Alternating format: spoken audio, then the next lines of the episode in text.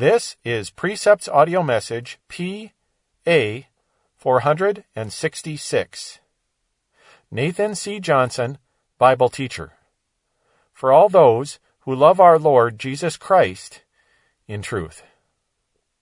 All right, Book of Psalms. We're on Psalm 26. Psalm 26, the superscript says, a psalm of David. And so this is another psalm by Israel's great king. And in this psalm, David calls upon the Lord and pleads with him to stand up for his innocence when he is falsely accused. And so in this psalm, David becomes a picture of his great son, capital S son, the Lord Jesus Christ, who, though he was condemned by the corrupt rulers of this world, was vindicated by the Father when he raised him from the dead. So David says, verse 1 Judge me, O Lord, for I have walked in mine integrity. I have trusted also in the Lord, therefore I shall not slide. So David calls upon the Lord to judge him. And this reminds us of the foolish idea that a lot of people in theological circles have today that judgment means punishment. But is David calling upon God, Punish me, O Lord, punish me, I want to be punished? No, that's not what he's calling on God for. To judge doesn't mean to punish. And the judges in the book of Judges were not the punishers. No, to judge means to set in order, to determine what's right, to determine what the order should be, and then set things in order according to that determination. So David wants the Lord to set him in order. Now, when one is innocent, judgment means clearing of all wrongdoing. When one is guilty, of course, judgment could and probably would result in punishment.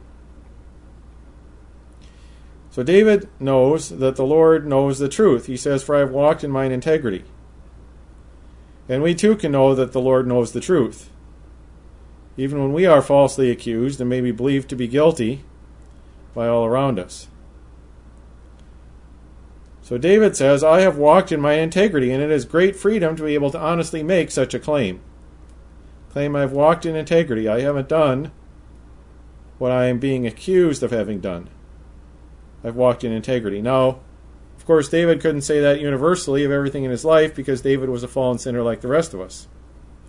And it was only the Lord Jesus Christ who could truly say, without any caveat, that he had walked in his integrity 100% of the time. But David, regarding what he was being accused of, had walked in his integrity. He hadn't done what he was being accused of. I have trusted also in the Lord, therefore I shall not slide. So he has trusted in the Lord, and therefore he, tr- he trusts that the Lord will empower him to walk in the same way in the future. Now, when we walk in our integrity, we can have no confidence that we will continue to do so. We can have no confidence in our future goodness without his help. But when we trust in the Lord, then we can be confident that our integrity will continue. It's in His power, not in our own, that we can walk with integrity. Verse 2, he says, Examine me, O Lord, and prove me. Try my reins and my heart. Now, reins might remind us of a horse. That's not what it means here. This R E I N S is the vital organs, the kidneys it suggested, or the vital organs. They are thought to be the seat of emotions. So try my emotions and then my heart. Now we use the heart for the seat of the emotions, but that's not how the Hebrews used it. They used the heart for the inner man. We might say the real you deep down inside. So it would be your innermost feelings, yes, but also your innermost thoughts, your innermost opinions, your innermost personal judgments and determinations. This is your heart, the inner person. So he says, Test my inner emotions and test my inner being, and see that I really am walking in my integrity. Verse 3 For thy loving kindness is before mine eyes, and I have walked in thy truth. So God's loving kindness, His grace, is before David's eyes. He is constantly looking at it and considering it. And this is a good thing for us to do in the dispensation of grace, is that we would consider the fact that God is being gracious, that that would always be before our eyes. And then David says that he has walked, meaning walked habitually, walked continuously in his truth. And this is a good thing to do. It's good to walk in his truth. And notice it's not just to know the truth, or to know a smattering of truth, which seems to be how most Christians do it, but to know it and to live and to walk habitually in it.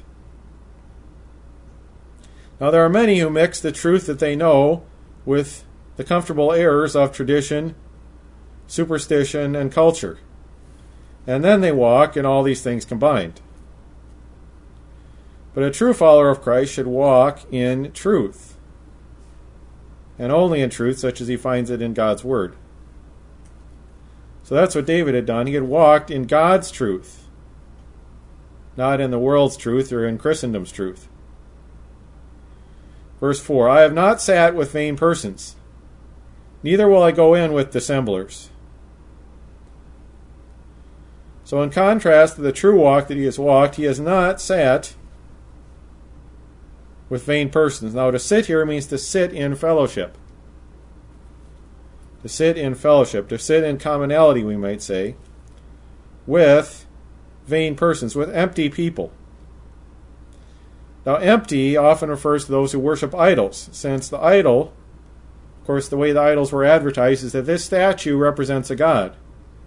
And by worshiping this statue and praying to this statue and sacrificing the statue, you're really worshiping and praying and sacrificing to the God behind the statue. But in God's view, as he looks at it, there is no God behind the statue. So the statue is an empty thing, it's a lie. There is no God. You're really just worshiping the hunk of rock carved into a form. That's all you're worshiping because there's no God behind it. So empty persons could be those who worship idols, since they're empty objects, and by worshiping idols, they become empty themselves they become like that which they worship. But David has not sat in fellowship with such empty persons. He says, Neither will I go in with dissemblers. Now, to go in is more than just to sit in fellowship, but to actually enter in to their habitations, to enter into closer communion and fellowship. Now, dissemblers are those who hide or conceal their true motives. So he has not gone in with them, and their true motives often are to turn against the Lord. He hasn't gone in with such people. Verse 5 I have hated the congregation of evildoers, and will not sit with the wicked. So he's hated the congregation of evildoers. Now, congregation there is kahal. And we know by the law of divine interchange, the principle of divine interchange, that Kahal in the Old Testament is the same as ecclesia in the New Testament, the word that is constantly translated church. So did David hate the church of evildoers? Well, this was not the church of evildoers, but ecclesia or kahal means the outpositioned. The outcalled meaning the outpositioned. And this was often a representative body. David hated the representative body of evildoers. Now, evil doers here is from ra'ah. That word is often translated evil in the Old Testament, but that means calamity. In the Old Testament use, cancer is an evil, or a car accident is an evil. And sin is only evil kind of figuratively, and that sin causes calamity. But these are calamity causing men. And of course, they, they cause calamity through their sinful actions. So he hated the kahal, the ecclesia, of calamity causing men. And he will not sit with the wicked. And again, sit here is to sit in fellowship with the lawless. He will not sit in fellowship with the lawless.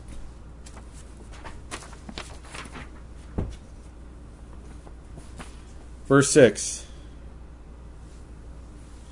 I will wash mine hands in innocency so will I compass thine altar, O Lord.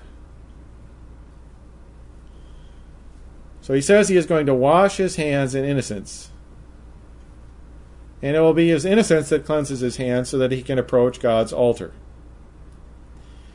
Now we realize that for God's priests, a water ritual was necessary to cleanse them so that they could enter into the Lord's presence. But David claims that his cleansing is his innocence, in this case of the charge made against him. Now, if we look at this as being, of course, symbolic of David's great son, of course, he truly needed no cleansing. His own innocence made him perfectly clean. But David will wash his hands in innocency, not in water, but in innocence, since he had not done what he was accused of doing. And because of this, he is going to compass, he is going to approach and be around, be in the environs of God's altar. Now, we might wonder about this because we realize that the temple was built in the days of Solomon, David's son. But we need to remember that there was an altar the bronze altar for sacrifice to the Lord that was in use from the building of the tabernacle in the wilderness under Moses from that time on. Just because it speaks of an altar, this, this does not refer to the temple altar, which was not yet built, but the bronze altar that was built in front of the tabernacle. Now, when David was forced to flee, he was cut off from worshiping at the tabernacle. And yet he is confident that Jehovah will bring him back to worship before his altar again, thanks to his innocence of the charges that have been brought against him. So, because of his innocence, he will be cleansed to approach God's altar. Verse 7 That I may publish with the voice of thanksgiving and tell of all thy wonderful works. So he's going to publish with the voice of thanksgiving, and when he is restored, he will give Jehovah the credit and the praise for his restoration. So this is going to result in thanks. Now, this is very important. This is a very important topic, often in Scripture, of the thanks that we owe the Lord. And we realize how crucial it is to be thankful. And how much sin can be caused by lack of thanksgiving. In, in Romans 1, one of the first two steps down the downward spiral away from God is to fail to be thankful to fail to acknowledge Him as God, and to fail to be thankful. And David, when he is restored to God's altar, he will publish about the Lord with a voice of thanksgiving, and he will tell of all his wonderful works. And of course, those would be the wondrous works he'd done for David. And we too should be quick to tell of all the extraordinary works he has done for us in saving us. And as we read in Ephesians, in all the glorious things He has predestined us to and done for us through His grace in Christ. So we too should be quick and willing and eager to tell of God's extraordinary works toward us. Verse 8 Lord, I have loved the habitation of thy house, and the place where thine honor dwelleth. So David says he loves the habitation or the dwelling of his house. Now, of course, this does not refer to the temple because the temple hadn't been built yet.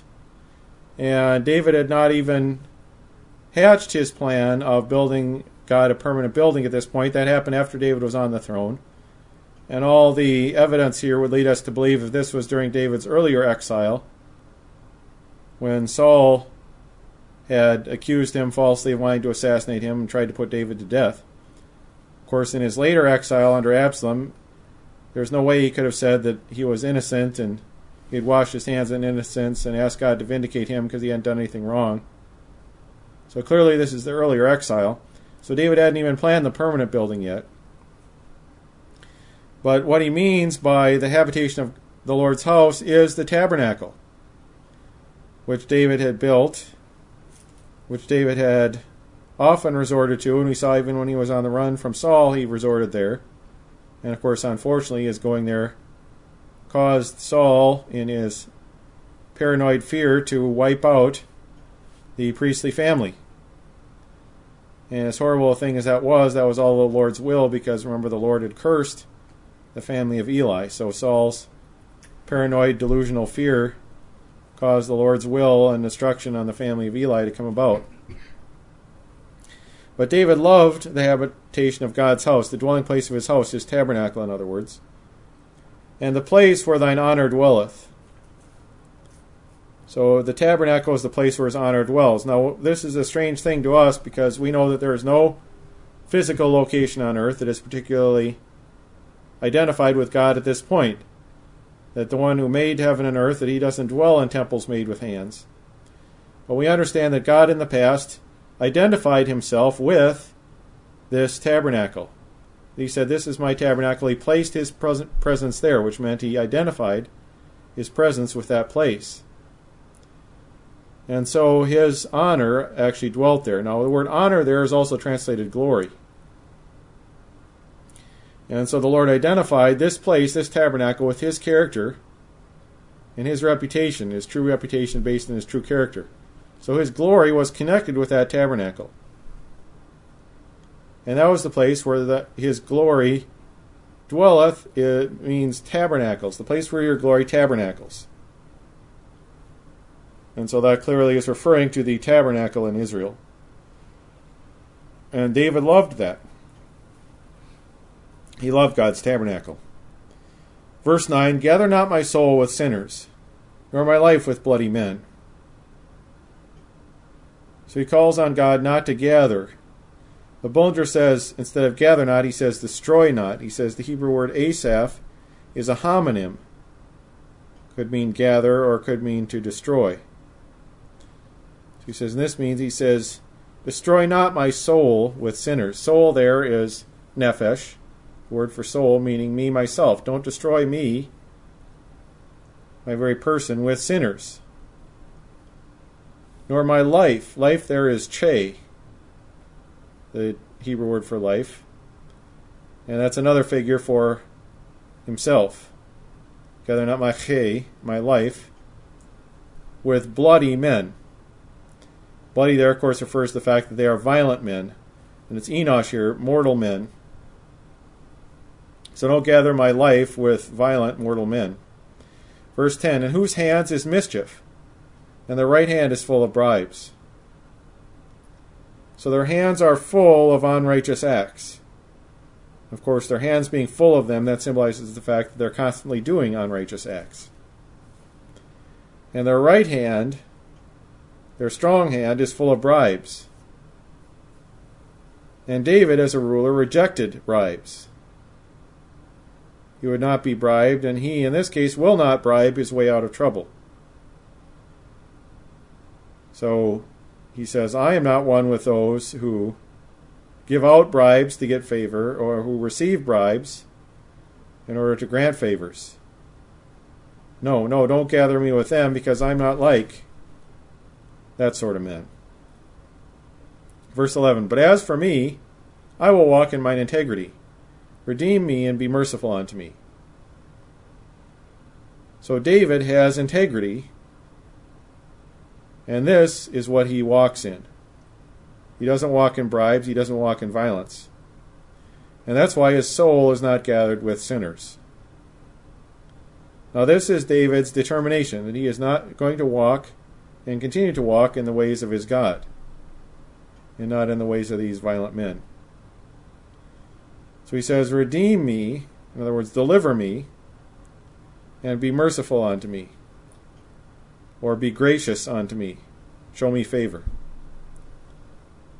So he wants God's grace.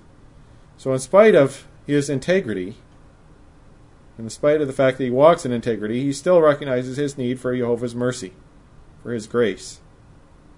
We realize that even when we walk uprightly and in integrity, we still are not 100% blameless. We still are in need of God's grace. David certainly recognized that. Verse 12 My foot standeth in an even place. In the congregations will I bless the Lord. So his foot stands in an even place, and this represents a, a solid place. He has, we might say, solid footing. He's standing on solid footing.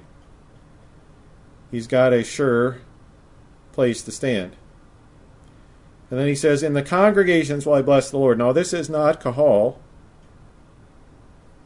Uh, it's plural here, in the assemblies. Bullinger suggests this is the plural of majesty in the great assembly. Now, this particular word for assembly only occurs three times the assemblies. And one possibility seems to mean the choirs. Of course, David here is writing a psalm, it's a song in which he will sing praise to the Lord. So maybe he means in the choirs he will praise the Lord. Now imagine what it would be like to attend a concert put on by David, and he himself is taking part and singing in it. That would be something else, wouldn't it? And I think that will happen in Israel and the kingdom of God. There will be concerts put on by David. Now, Israel is the only place that will happen. David will not do world tours. As the scripture says, how can we sing the songs of Zion in a strange land? You can't do it. Songs of Zion can only be sung in Zion. I think in Zion, David will put on concerts. And in those choirs, he will bless, he will speak well of. Remember, our English word bless is a very nebulous word. Who knows exactly what it means? But this word, barak, means to speak well of. In the, in the assemblies, the great assembly, he will speak well of the Lord. So David goes from calling on God to judging him, to judge him, to in this last verse he is confident that God will vindicate him, that he will be brought back to solid standing, and then he will have the opportunity to bless the Lord. And while that did happen in the past, David was brought through his exile, returned to his confident standing as king. But in the future is when this will fully have its fulfillment, when David will again be exiled in the tribulation period through no fault of his own. Only false accusations can ever be brought against him. And the Lord will mercifully bring him back through his grace to his former position once the tribulation period is over. And then he will again have the opportunity to bless the Lord.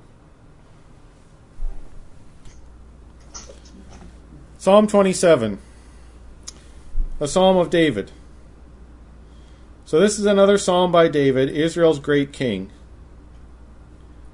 And he calls here upon the Lord for help in a time of trouble and adversity. Enemies are against him, but he trusts in the Lord for his help. So he says, verse 1 The Lord is my light and my salvation. Whom shall I fear? The Lord is the strength of my life. Of whom shall I be afraid?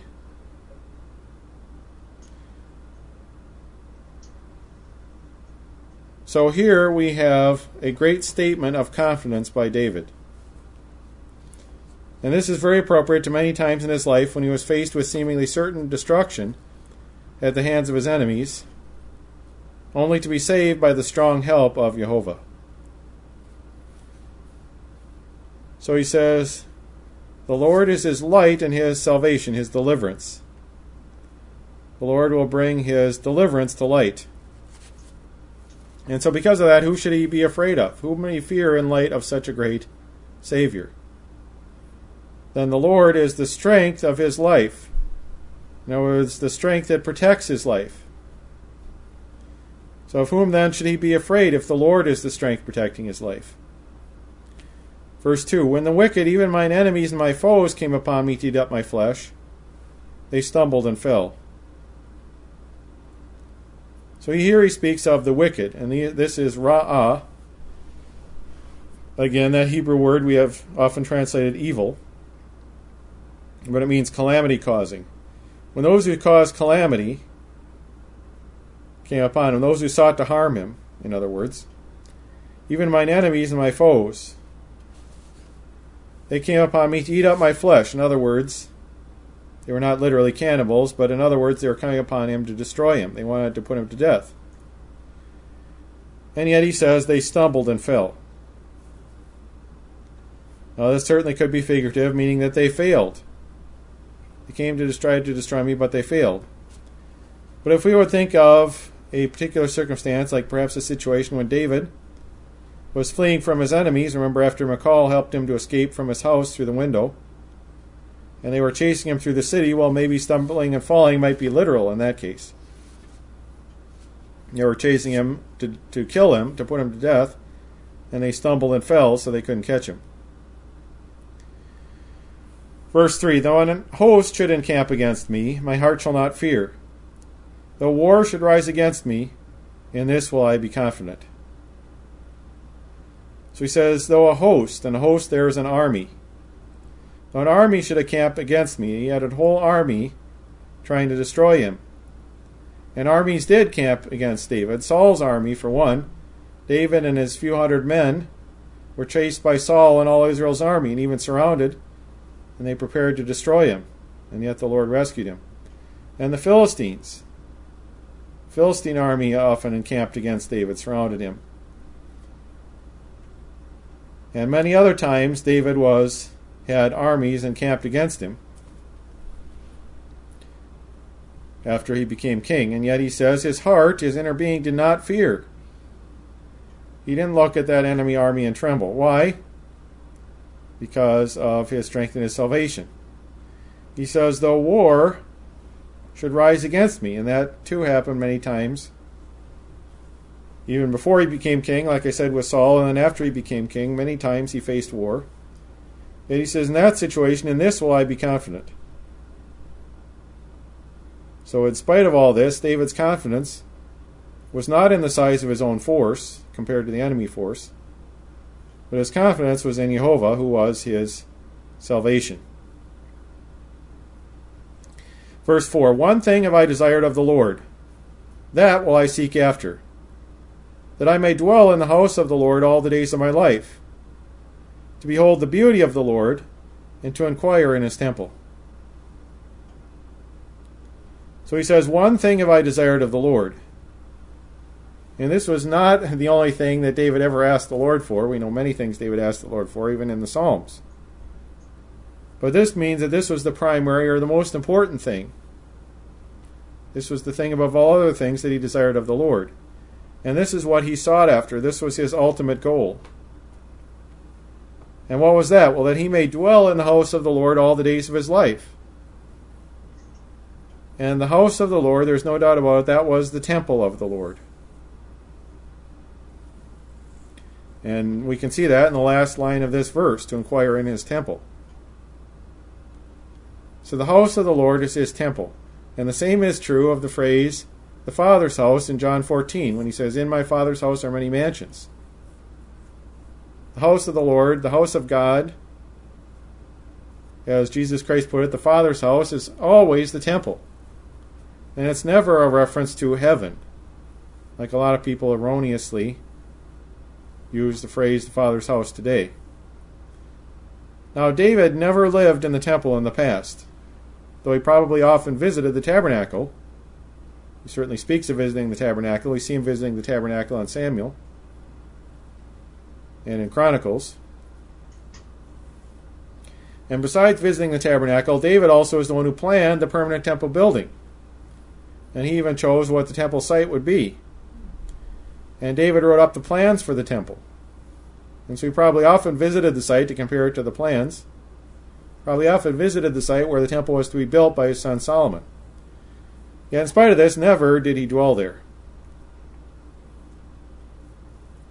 Still, he desired this of the Lord, and his desire will be fulfilled. He will receive this desire. The Lord gave him this desire, and he will receive it because we know that David will be prince over Israel in the future under Jesus Christ will be the king. And we can read of this in Ezekiel chapter 34. Where in verses 23 through 24 it says, And I will set up one shepherd over them, that is, over Israel, and he shall feed them, even my servant David. He shall feed them, and he shall be their shepherd. And I, the Lord, will be their God, and my servant David a prince among them. I, the Lord, have spoken it. And then in Ezekiel 37, verses 24 through 25, it says the same thing. It says, And David my servant shall be king over them, and they shall all have one shepherd. They shall also walk in my judgments, and observe my statutes, and do them. And they shall dwell in the land that I have given unto Jacob my servant, wherein your fathers have dwelt. And they shall dwell therein, even they and their children, and their children's children forever. And my servant David shall be their prince forever. So David will be prince over Israel in the future. And not only will he be prince, but he will dwell in God's holy district of the temple. Ezekiel 45 and verse 6, where it's describing the holy district. It says, And he shall appoint the possession of the city 5,000 broad and five and twenty thousand long, over against the oblation of the holy portion.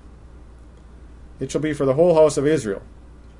Verse 7 And a portion shall be for the prince on the one side, and on the other side of the oblation of the holy portion, and of the possession of the city. Before the oblation of the city, from the west side westward, and from the east side eastward, and the length shall be over against one of the portions, from the west border unto the east border.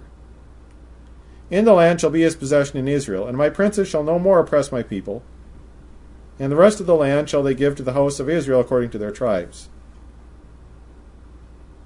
So here we read of a portion in the holy oblation for the prince. And earlier in Ezekiel, we saw that the prince was David. So David didn't just wish this, a vain wish that would never happen. This is going to be true. David is going to dwell in the house of the Lord all the days of his life in the kingdom. His center of activities, his dwelling place, his home will be in the Lord's house. And all the days of his life, well, we realize that David's life did not end at his death. He will live again in resurrection, and it's then in resurrection that David will dwell in the house of the Lord. Now he says he wants to do that to behold the beauty of the Lord. And of course, this is not just physical beauty, but this is all that is good and pleasing about him. David wants to behold it by dwelling in his house and he wants to inquire in his temple. Now, that word temple is the word palace. It is used of heaven, but it's often used of the temple and even of the holy place as well. So he is going to inquire in his palace, in his holy place, in other words, in the temple. Verse 5 For in the time of trouble he shall hide me in his pavilion. In the secret of his tabernacle shall he hide me. He shall set me up upon a rock. Now, David speaks of the time of trouble. And what time of trouble is this? Well, could this be the time of trouble spoken of in Jeremiah 30 and verse 7? Alas, for that day is great, so that none is like it. It is even the time of Jacob's trouble, but he shall be saved out of it. So, could the time of Jacob's trouble be the time David is referring to? Well, I believe this is a reference to the tribulation period. We've seen often in these early Psalms that David's troubles in the past are compared to the troubles he will face in the tribulation period in the future. Now, so he says, In the time of trouble, in other words, what we call the tribulation period, he shall hide me in his pavilion. The word pavilion there is also could mean a den or a secret place. He will hide me in his secret place. In the secret of his tabernacle shall he hide me. And I believe that in the tribulation period, when we know that the rebels are going to force David off the throne, we read of that in the book of Daniel, chapter 9. Because in Daniel chapter 9, as we discussed when we studied the book of Daniel, when it speaks of Daniel's 70 weeks, it says in verse 26 And after threescore and two weeks, after 62 weeks of years, shall Messiah be cut off, but not for himself. Or a better translation might be, and have nothing. But it could also be not for himself, in other words, not for any cause in him. And the people of the prince that shall come shall destroy the city and the sanctuary, and the end thereof shall be with a flood, and so forth. So after 62 weeks of years, Messiah is going to be cut off. Now, David is called Messiah. He is God's anointed. He is God's Messiah. David will be God's Messiah on earth, even while Christ is God's Messiah in heaven. And when the rebels arise in the tribulation period, their ire and their animosity is going to be against all God's appointed rulers that he had appointed in the kingdom. And of course, one of those primary rulers will be David. So they will force David off his throne, no doubt, through a lot of false accusations, like we see in the Psalms here. Now, when David is cut off the throne, I do not believe he is immediately forced to flee. Instead, as we read here, Jehovah is going to take him and he's going to hide him right there in his temple district in this hidden place, in a secret place within his tabernacle, in a secret place within his holy district. And where that secret place will be, what that secret place will be, who knows? But I believe that David will remain there until the abomination of desolation is set up and the flight to the mountains takes place, which happens toward the end of the tribulation period. After the three and a half years of the covenant, when the three and a half years of the great tribulation is about to take place. When the abomination of desolation is set up, then all who are in Judea are to flee to the mountains, and I believe that David will flee with him. And in many of these Psalms, in the first book of Psalms here, we have seen David's flight from Absalom in the past, or his flight from Saul in the past, compared to that flight he's going to have to take in the future. So this tells us that before that flight, David is going to be hidden in a secret place in God's tabernacle, in his temple of the future and he shall set me up upon a rock, in other words, in a place of complete safety. Even while his enemies are searching for him, would love to find David, would love perhaps to assassinate him, he'll be right there in the temple where he always was, yet hidden in a secret place. And we can't I can't help but compare that to David on the run from Saul. Where did David go when he was on the run from Saul? He went into Judah, his own home tribal lands. And he just hung out in Judah in the wilderness, and Saul couldn't find him. Jonathan goes off into the wilderness, and he just, it seems, walks into David's camp, has no trouble finding him. But Saul and all his army can't find him. Well, David in the tribulation period will be the same thing. He'll be right there in the temple where he always was, but he'll be in a hidden place, and nobody, none of his enemies anyway, will be able to find him. His friends, maybe, like Jonathan, no problem. But his enemies won't be able to find him because God will have him in complete safety. Verse 6 And now shall mine hand be lifted up above mine enemies round about me. Therefore will I offer in his tabernacle sacrifices of joy. I will sing, yea, I will sing praises unto the Lord. So now, even then in the past, David's head would be lifted up above his enemies round about him. Well, that would certainly be true in the in the future as well. That all his enemies that will surround him will want to destroy him, he will be his head will be lifted up, he'll be kept in safety. And the same thing was true David in the past. He says, Therefore will I offer in his tabernacle sacrifices of joy. And of course, this would be once the trouble was over. Victory comes after trouble. And he offers sacrifices in the tabernacle with shouts of joy or joyful shouts to go along with those sacrifices. And at that time, once the victory is won and once his safety is assured and his enemies are defeated, he will sing, yes, he will sing praises unto the Lord. Verse 7 Hear, O Lord, when I cry with my voice. Have mercy also upon me and answer me. So in verse 6, he was speaking from expectation of victory. And now he returns from there to present distress. And he calls upon God again when he says, Hear, O Lord, when I cry with my voice. So he calls upon God to hear him of course, and not only to hear but also to answer. Then have mercy also upon me and answer me. And mercy there is, again, show favor or be gracious. And again, grace is the basis of every prayer. He calls upon God's grace to answer him.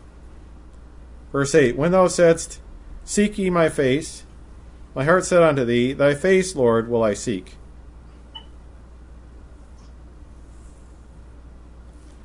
Bullinger suggests, To thee, my heart, he hath said, Seek thou my face. Thy face, O Jehovah, will I seek.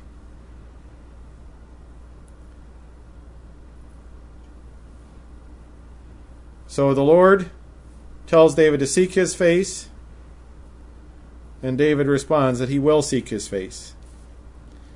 Now, Sellers points out that when the Lord calls upon us this way, that we should respond like David did. When he says, Seek my face, we too should say, Yes, Lord, your face will I seek. Or he referred to John chapter 1 and verse 12. But as many as received them, him, to them gave he power to become the sons of God, even to them that believe on his name. And we, when we read that, let our hearts say, Yes, Lord, I receive you. Yes, Lord, I believe on your name. Or when he says in John 3:16, "For God so loved the world that he gave his only begotten son, that whosoever believeth in him should not perish but have everlasting life." That we too would say, "Yes, Lord, I believe in your only begotten and your unique son. I believe in him." Or when he speaks in Romans chapter 10 and verse 9,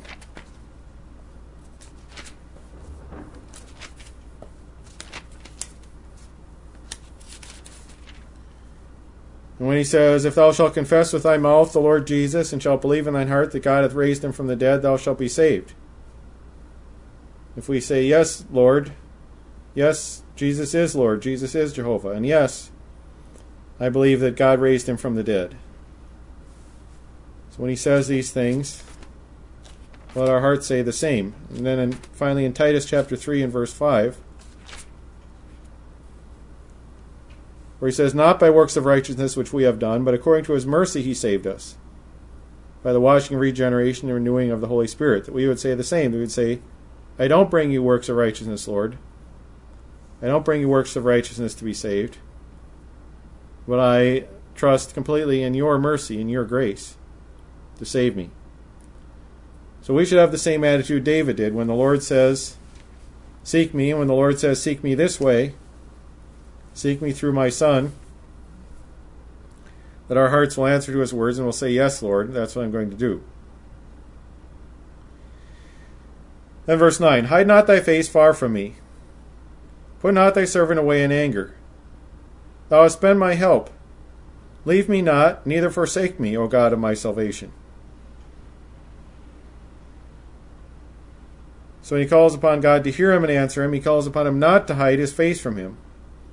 Of course, hiding his face would mean that he would not respond, that he would not answer his plea, that he would not come to save and rescue him. So he does, don't, says, Don't hide your face far from me. Put not thy servant away in anger. And servant there should be slave. Don't put your slave away, don't put him away from you in anger. He says, You have been my help. The Lord had been his help already many times in the past. And so he wants him to continue to be his help No, He says, Leave me not, neither forsake me, O God of my salvation. And of course, he did not, but we can't help but remember Christ's words on the cross My God, my God, why hast thou forsaken me? And we realize that the reason we, fallen sinners that we are, the reason we are not forsaken by God is because Jesus Christ was forsaken. He was forsaken in our place.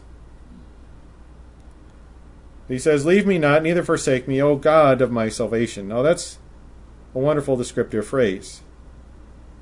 He was the God of David's salvation, and He is the God of our salvation as well. Amen. We have a God who is the God of our salvation. Verse 10 When my father and my mother forsake me, then the Lord will take me up. Well, we think of it as unlikely that a father or mother would forsake us, but they might. As unlikely as it is, fathers and mothers have been known to do that. And yet, though father and mother might, Jehovah never will.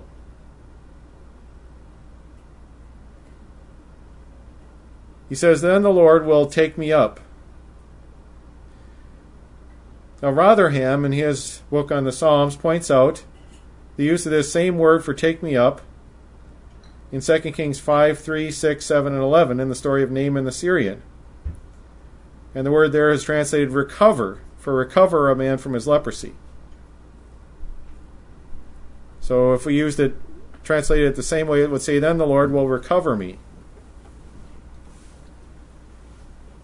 Now, as we go through the book of Psalms, we get the impression that David might have been David certainly was struck with a terrible illness after his sin with Bathsheba, and it may even have been that very same terrible illness of leprosy. We see that in Psalm 38 and verse 5 My wounds stink and are corrupt because of my foolishness. Verse 7 For my loins are filled with a loathsome disease, and there is no soundness in my flesh. Verse 11 My lovers and my friends stand aloof from me, and my kinsmen stand afar off.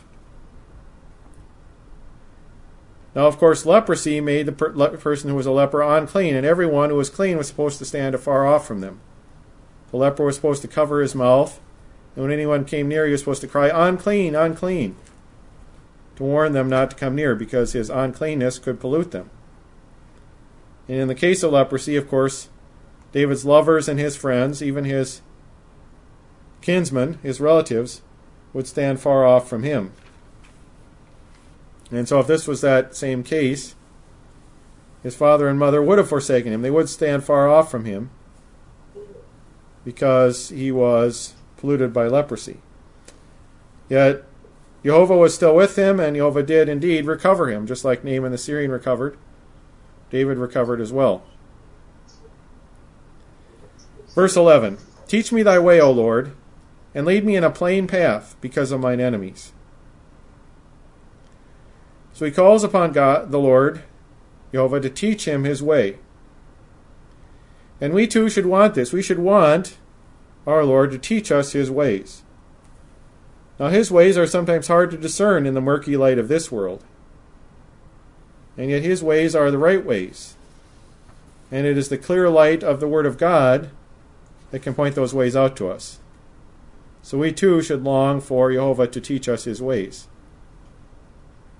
And then he says, and lead me in a plain path, or this could be a, a smooth path. And he says to do that because of mine enemies. Now, we too have enemies who are always ready to trap us if we take a misstep. So we need a smooth path. We need an easy path to follow. We need to know God's ways in order to not step off the path and into danger of the enemies of the Lord who are always ready to pounce. Verse 12 Deliver me not over unto the will of mine enemies, for false witnesses are risen up against me, and such as breathe out cruelty. So he calls upon God not to deliver him over to the will of his enemies. But will there is the Hebrew word nephesh, which is often translated soul. Now we realize that one meaning of the word soul is of the desires, the emotions and the desires like our desire for food, our desire for shelter, for comfort. Those are things of the soul. The soul is related to the emotions and the desires. So if David was delivered to the soul of his enemies, that would mean to their desire. Of course, what their, the desire of his enemies was to destroy David. And he says, Don't deliver me over to that desire. He says, For false witnesses are risen up against me, and such as breathe out cruelty. Now, this happened, as we've already discussed it, in the days of Saul. It happened in the days of Absalom and Ahithophel when they were raising up a rebellion against David. And that would fit.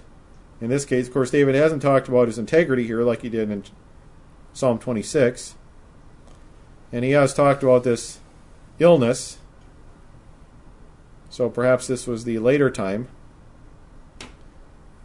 But there were false witnesses, certainly, against David in the past. And that will happen again, no doubt, as I've already said, in the tribulation rebellion. To justify forcing David off the throne. Why in the world, what excuse would they give for forcing David off the throne? They would have to come up with some kind of false accusation against him. But the ones who accuse him are such as breathe out cruelty. They, they don't have good motives. These are cruel, wicked men who are testifying against David.